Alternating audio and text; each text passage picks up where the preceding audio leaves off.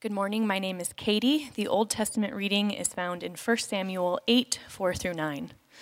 So all the Israelite elders got together and went to Samuel at Ramah. They said to him, Listen, you are old now, and your sons don't follow in your footsteps. So appoint us a king to judge us like all the other nations have. It seemed very bad to Samuel when they said, Give us a king to judge us. So he prayed to the Lord. The Lord answered Samuel. Comply with the people's request, everything they ask of you, because they haven't rejected you. No, they've rejected me as king over them. They are doing to you only what they've been doing to me from the day I brought them out of Egypt to this very minute, abandoning me and worshiping other gods. So comply with their request, but give them a clear warning, telling them how the king will rule over them and operate. The word of the Lord. Hi, my name is Kayla. The New Testament reading is found in Revelation 1, verses 4 through 6. John, to the seven churches that are in Asia, grace and peace to you from the one who is and was and is coming, and from the seven spirits that are before God's throne, and from Jesus Christ, the faithful witness, the firstborn from among the dead, and the ruler of the kings of the earth to the one who loves us and freed us from our sins by his blood, who made us a kingdom, priests to his God and Father. To him be glory and power forever and always. Amen. The word of the Lord. Good morning. My name is Kelsey. Thank you for standing for the gospel reading found in Matthew chapter 2 verses 1 through 6. After Jesus was born in Bethlehem, in the t- territory of Judea, during the rule of King Herod, Magi came from the east to Jerusalem. They asked, Where is the newborn king of the Jews? We've seen his star in the east, and we've come to honor him. When King Herod heard this, he was troubled, and everyone in Jerusalem was troubled with him. He gathered all the chief priests and the legal experts and asked them where the Christ was to be born. They said, In Bethlehem of Judea, for this is what the prophet wrote You, Bethlehem, land of Judah, by no means are you the least among the rulers of Judah, because from you will come one who governs, who will shepherd my people, Israel. The gospel of our Lord. Please remain standing as we pray. Gracious Father, we come before you this morning as your Advent people, as people who find ourselves waiting in expectation to celebrate Christmas, but waiting in expectation for you to come again and set everything right and to rule permanently in this place and over our lives. And as we gather, we ask that you would continue to reveal yourself and speak to us, open our minds to understand, and ignite our hearts with holy love, that we might be faithful to you is you are faithful to us. In the name of the Father, the Son, and the Holy Spirit, we pray. And all God's people said, Amen. You may be seated. Well, good morning, everyone, and happy opening weekend to all the Star Wars fans in the room. Uh, we've got a few hand waves. Uh, this is the opening weekend for The Last Jedi, and for Star Wars fans of all likes, both the costume wearing and the non costume wearing kinds there is this sort of like burning question that we bring into the movie, and uh, no spoilers, okay, I promise, I'm not going to spoil anything. But the burning question that a lot of people have kind of coming into this movie is the question about who are Rey's parents. Uh, we want to know who are Rey's parents. And the reason I think Star Wars fans have this sort of like obsession with these characters and their families is because at its core, Star Wars is a story about family. Yes, there's all of the aspects of the force and light and dark and good and evil and life and death and all of those kind of universal themes that we find in any really good story. But at its core, Star Wars is about the fall and redemption of a father and his family. That that's kind of the heartbeats of this story.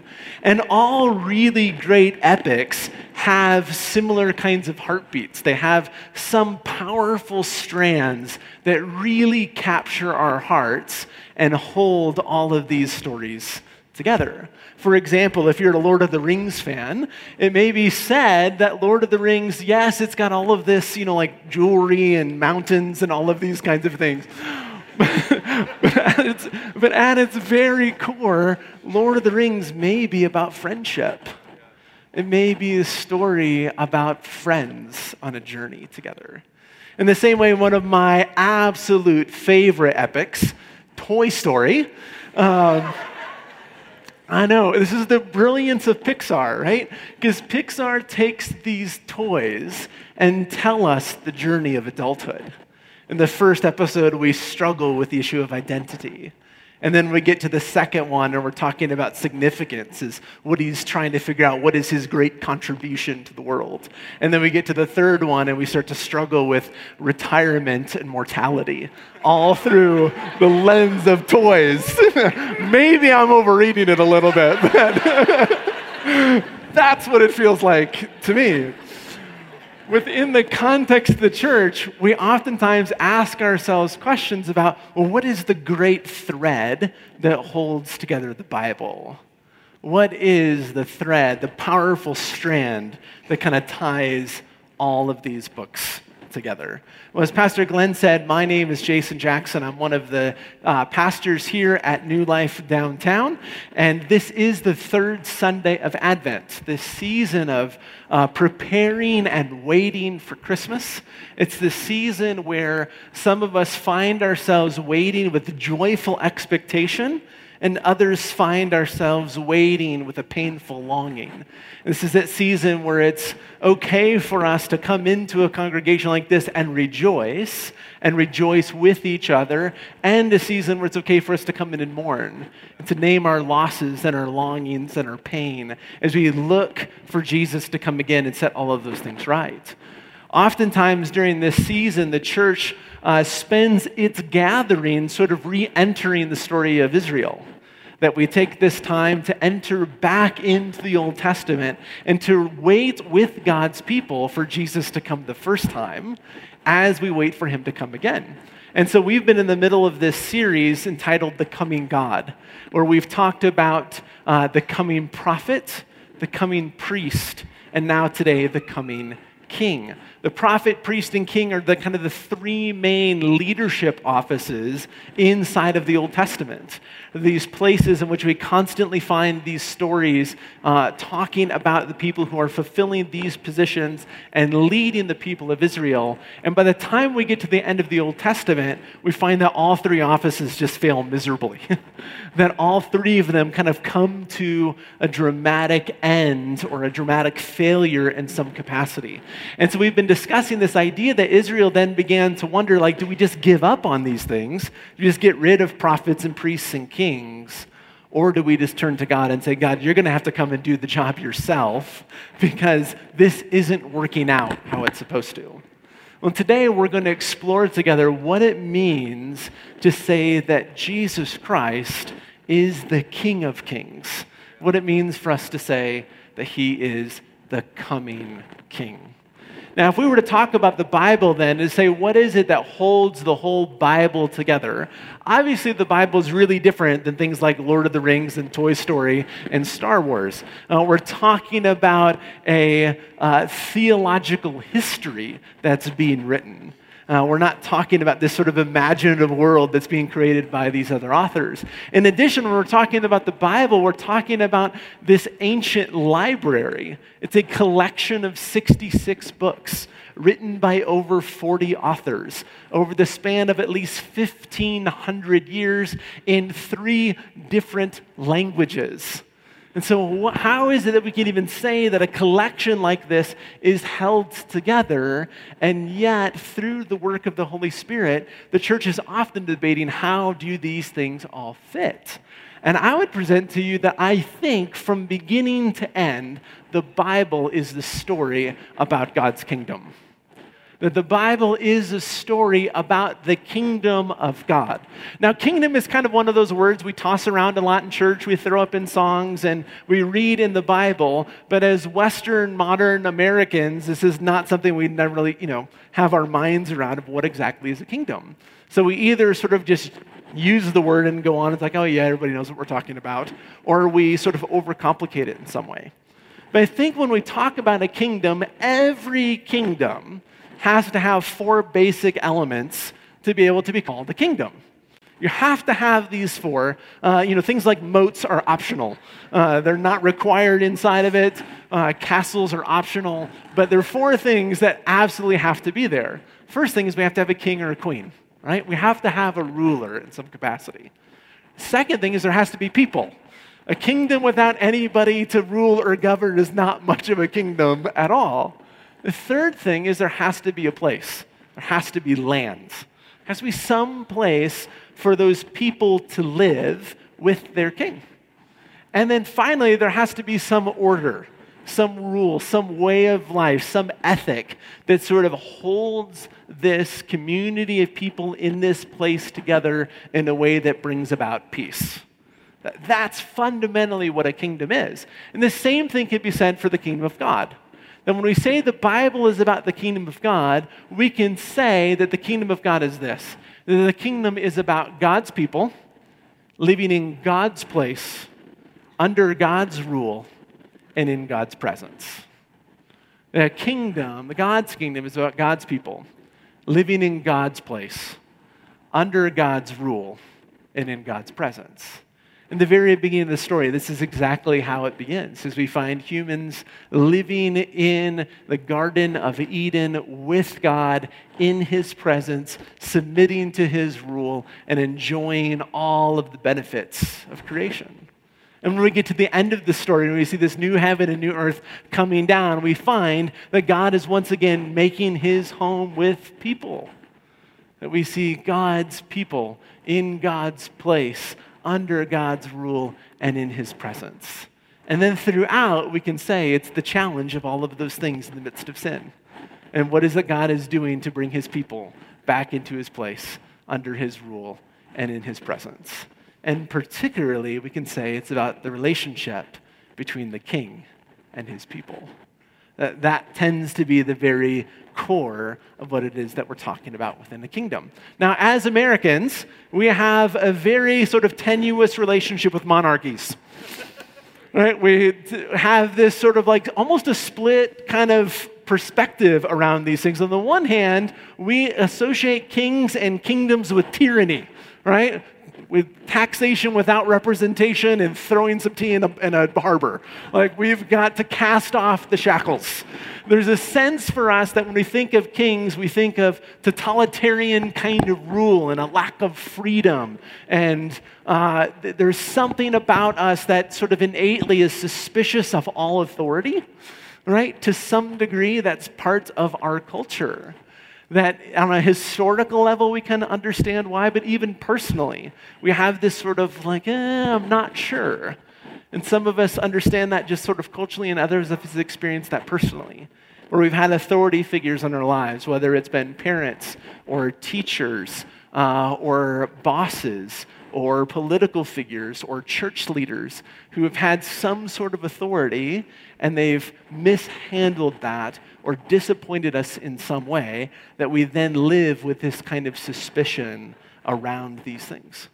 So that's one view that we have of monarchies. The other side of it is, is we have this really strange romantic obsession with them right? If you think about most of our fairy tales or most of the movies that are playing on Hallmark right now, they all have something to do with princes and princesses and kings and queens and them falling in love and everything being all happy in some capacity. And I think maybe the, the pinnacle sort of moment of this is in 2011 when 23 million Americans arose at the crack of dawn to watch a wedding in England right? The royal wedding sort of like saturated our imaginations for an extended period of time. It was 6 a.m. on the East Coast, so I have no clue what time you were getting up in Colorado.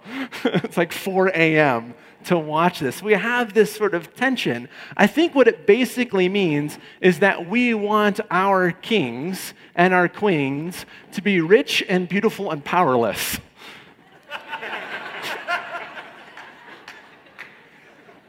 we basically want them to be celebrities.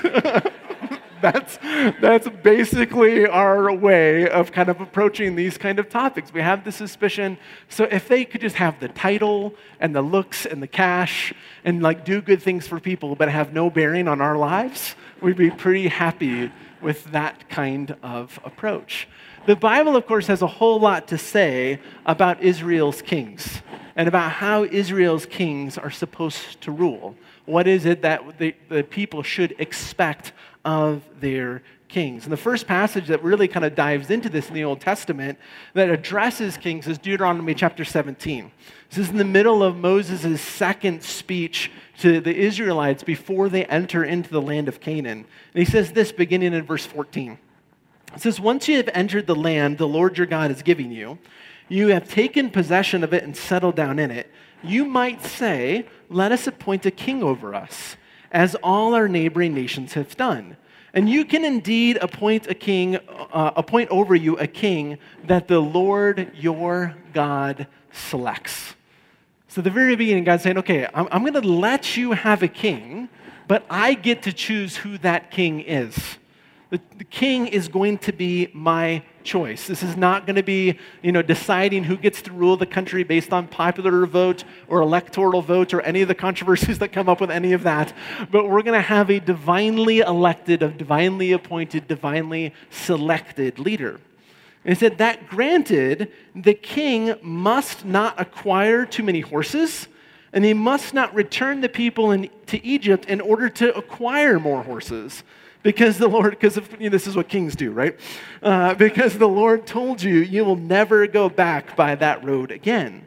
The king must not take numerous wives so that his heart doesn't go astray, nor can the king acquire too much silver and gold. So the Lord says, I'm going to select who the king is going to be. And then he immediately goes into to a few things and says, This is how the king should not rule the king should not accumulate horses and wives and cash. Because in the ancient world, this is exactly the ways in which ancient rulers sort of garnered power and exercised rule.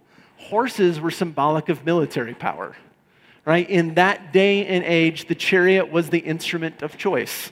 And so gathering more horses was a way of building up a king's military might and being able to reign and rule through that kind of violent terror that can be in uh, kind of both uh, pushed out onto people and onto other countries.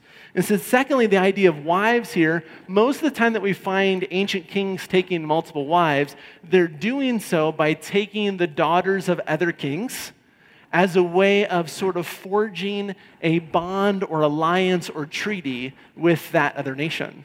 This is political savviness. This is political maneuvering in the ancient world, is that you sort of solidify these alliances by bringing the daughter of the other king into your kingdom. The foreign wives strengthened this. So, this is sort of political power at its finest in the ancient world. And then, of course, silver and gold are about economic power, the ways in which money can be used to buy and manipulate and bribe and cause things to happen um, in the midst of different things. So they represented the primary ways that the kings sort of maintained control or expanded their control in the ancient world.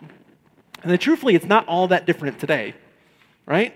That most of governments particularly corrupt governments, are around the accumulation of military might, accumulation of political power, accumulation of economic power because of what those things mean in relationship to the rest of the world. And the truth is, it's not all that different in our own lives.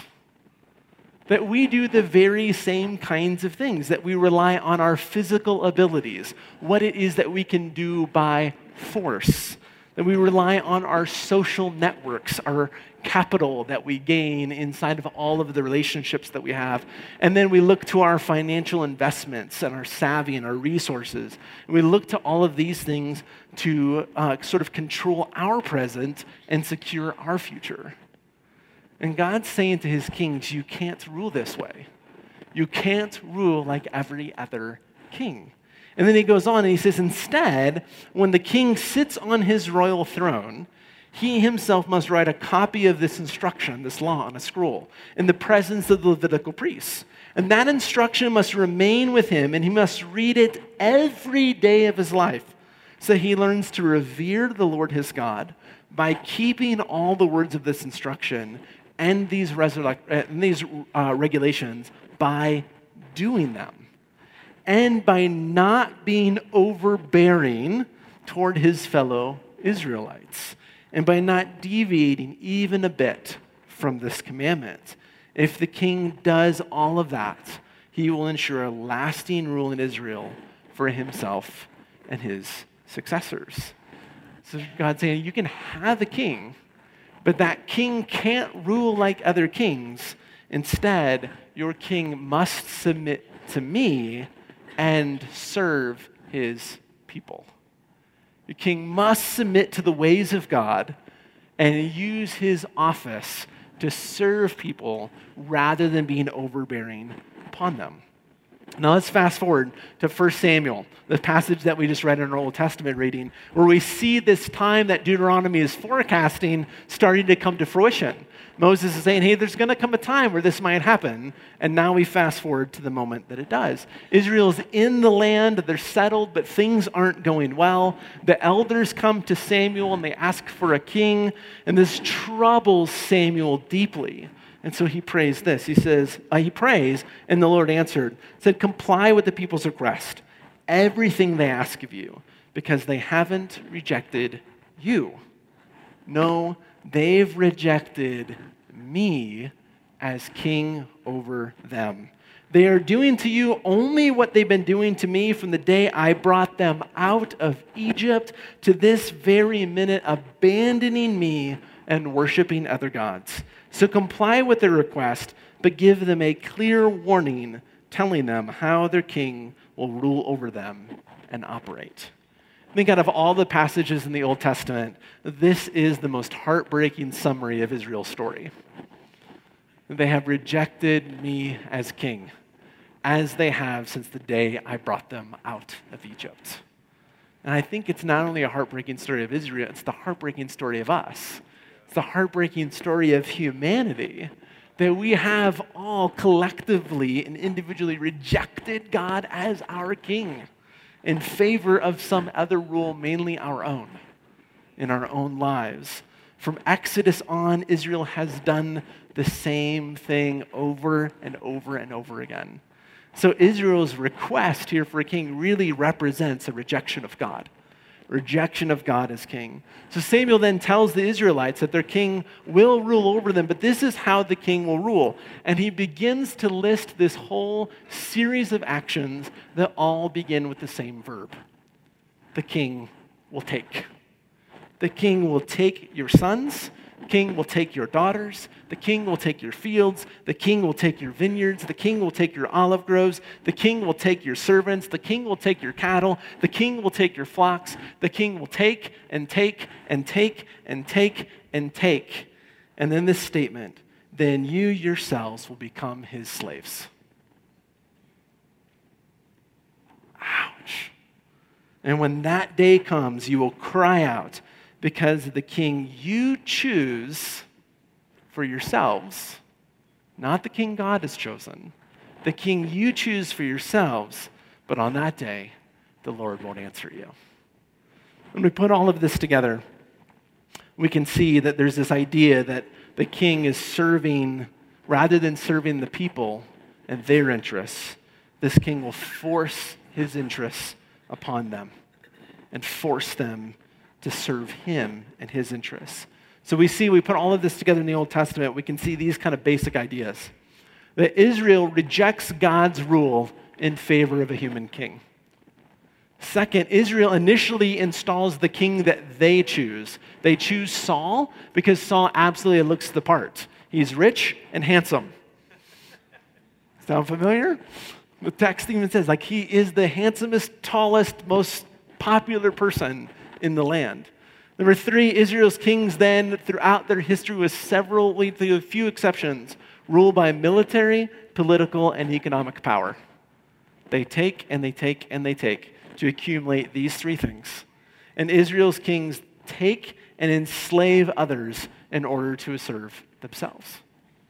This is the story of Israel's kings. This is what they do. They fail miserably. And so the question that we raised at the beginning of this series is what do you do? Do you abandon the idea of a king, or do you ask God to come and do the job himself? And this is exactly what the men begin to find. During the reign of King Herod, who probably, maybe more than any other king, epitomizes this sort of self serving rule by taking the lives of infants in order to maintain his own control and his own power. God sends his only son, Jesus, into the world. God sends Jesus to be king. In the opening chapters of Matthew's gospel, listen to some of the ways in which the gospel describes who Jesus is. Begins, this says that Jesus is the Christ, the Messiah, which is another way of saying that Jesus is the anointed one or the chosen one. He's the one God selects. He's the son of David, so he comes in Israel's royal line. He's named Jesus because Jesus means saves. He comes to save his people. He's called Emmanuel because it's actually God with us, God coming to do the job himself. He's called the shepherd of his people, the one who lays down his life for his sheep. So he reigns by giving rather than taking. He reigns by dying in order to save his people rather than killing in order to save his own rule. He walks and he rides on a donkey rather than on a horse. He refuses over and over again to use violence. In fact, he endures violence and speaks about peace and forgiveness. He remains single rather than taking any wives. He doesn't play the political games of the day. He doesn't align himself with those in power in order to gain more of it. Instead, he rebukes the elite and aligns himself with the poor. He himself is born in an animal stall to poor parents, and he embraces a sacrificial lifestyle, a life of simplicity and generosity. When we put all of this together, we can say this about Jesus that Jesus is the king God has chosen to rule on his behalf. That Jesus rules by submitting to the way of love. That Jesus gives his life to serve others and to set them free. This is what it means for Jesus to be king, to come and to fulfill this role and expectation. And of course, the question that then lingers for all of us in this season and all times of the year is how is it that we will respond to this king? How will we respond to this one? See, throughout all of the Christmas stories, if we look at the stories in Matthew or in Luke, we begin to see contrasting responses to how people respond to this newborn king. In the gospel reading that we read today, we find the contrasting responses of Herod and the Magi, Herod and the wise men. See, Herod himself, when he hears the pronouncement of the newborn king, sees Jesus as a threat to his control. Uh, this is his perception that Jesus poses a significant threat to his ability to maintain his life and his rule and his reign and his way as he wants it. And so his immediate response is to take the power that he has and begin to leverage it toward violence and begin to try to exterminate all of the babies born around that time to extinguish any threat to his rule. And for many of us, we wouldn't necessarily go to that same place in extreme as Herod does. And yet, what we see in Herod is sometimes what we find in the darkest places of our hearts, where Jesus represents for us a threat to our belief systems, to our way of life, to our comfort, to our control to having things the way that we want them to be, to our own idea of our individual ruling of our lives, of being the ones who get to determine what's right and wrong and good and evil, the ones who get to set our own agenda and do things our own way, and secure for ourselves all the things that we want the way that we want to secure them. And we find this king who comes and lives in a different way and calls us to embrace that way. And we find a threat to our own self rule. And we have to ask ourselves the question will we trust Jesus, this king, enough to relinquish the control of our lives? every aspect of them. To say, I choose to allow you to come and reign in every place, in every corner, and every sphere, and every relationship, in every decision, and every sort of financial and work related aspect of my life. I entrust and turn it all over to you. The second sort of aspect that we have there is the Magi. And many of us kind of find ourselves in their place. The Magi are stargazers from the east, those who are searching and searching and searching for a sign of something different, a sign of something new, a sign of some hope, a sign for things to be put differently in the world. And they see this sign and they take off over thousands of miles of desert to come and find the newborn King of the Jews. As Jesus represents for them a hope Jesus represents for them a ruler who comes to rule in a different kind of way, comes as a welcomed relief, someone they're willing to search all of their lives for, to then come and worship.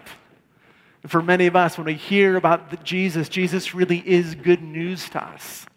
That we find in Jesus a king who can actually deliver on all of the things that we need a king that can actually meet us in all of our broken places, who gives himself for us rather than taking for us, who gives us life when we're afraid of death, who gives us hope when we're in the midst of despair, who brings us peace when all we find inside of us and around us is deep, deep turmoil and pain.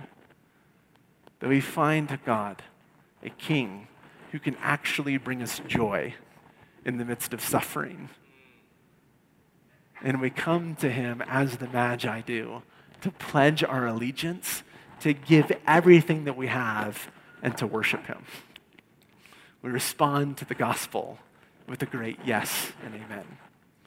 Wherever you find yourself this morning, I want you to know that Jesus stands before you with open arms. Jesus stands before you as the King of kings and the Lord of lords. And if you find him to be a threat, he looks at you and says, Look at me and see how I've chosen to rule. I have given my life for you. I give myself away for you.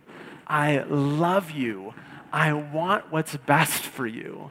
Come and entrust yourself to me, every part of you. And for those of you who have already experienced the sweetness of the gospel, the good news of Jesus, he stands before us and reminds us of all that all those things are true. And he says, You can still come to me in worship and find the life and the hope and the joy and the peace and the answers that you so desperately desire and need. Because I'm here as the shepherd who gives his life away for you. And so we're going to have a chance in a moment to come to this table. There's a chance for us to acknowledge that He is King and a chance for us to worship Him in His reign and His rule in the world. The table has often been called by the church sacraments.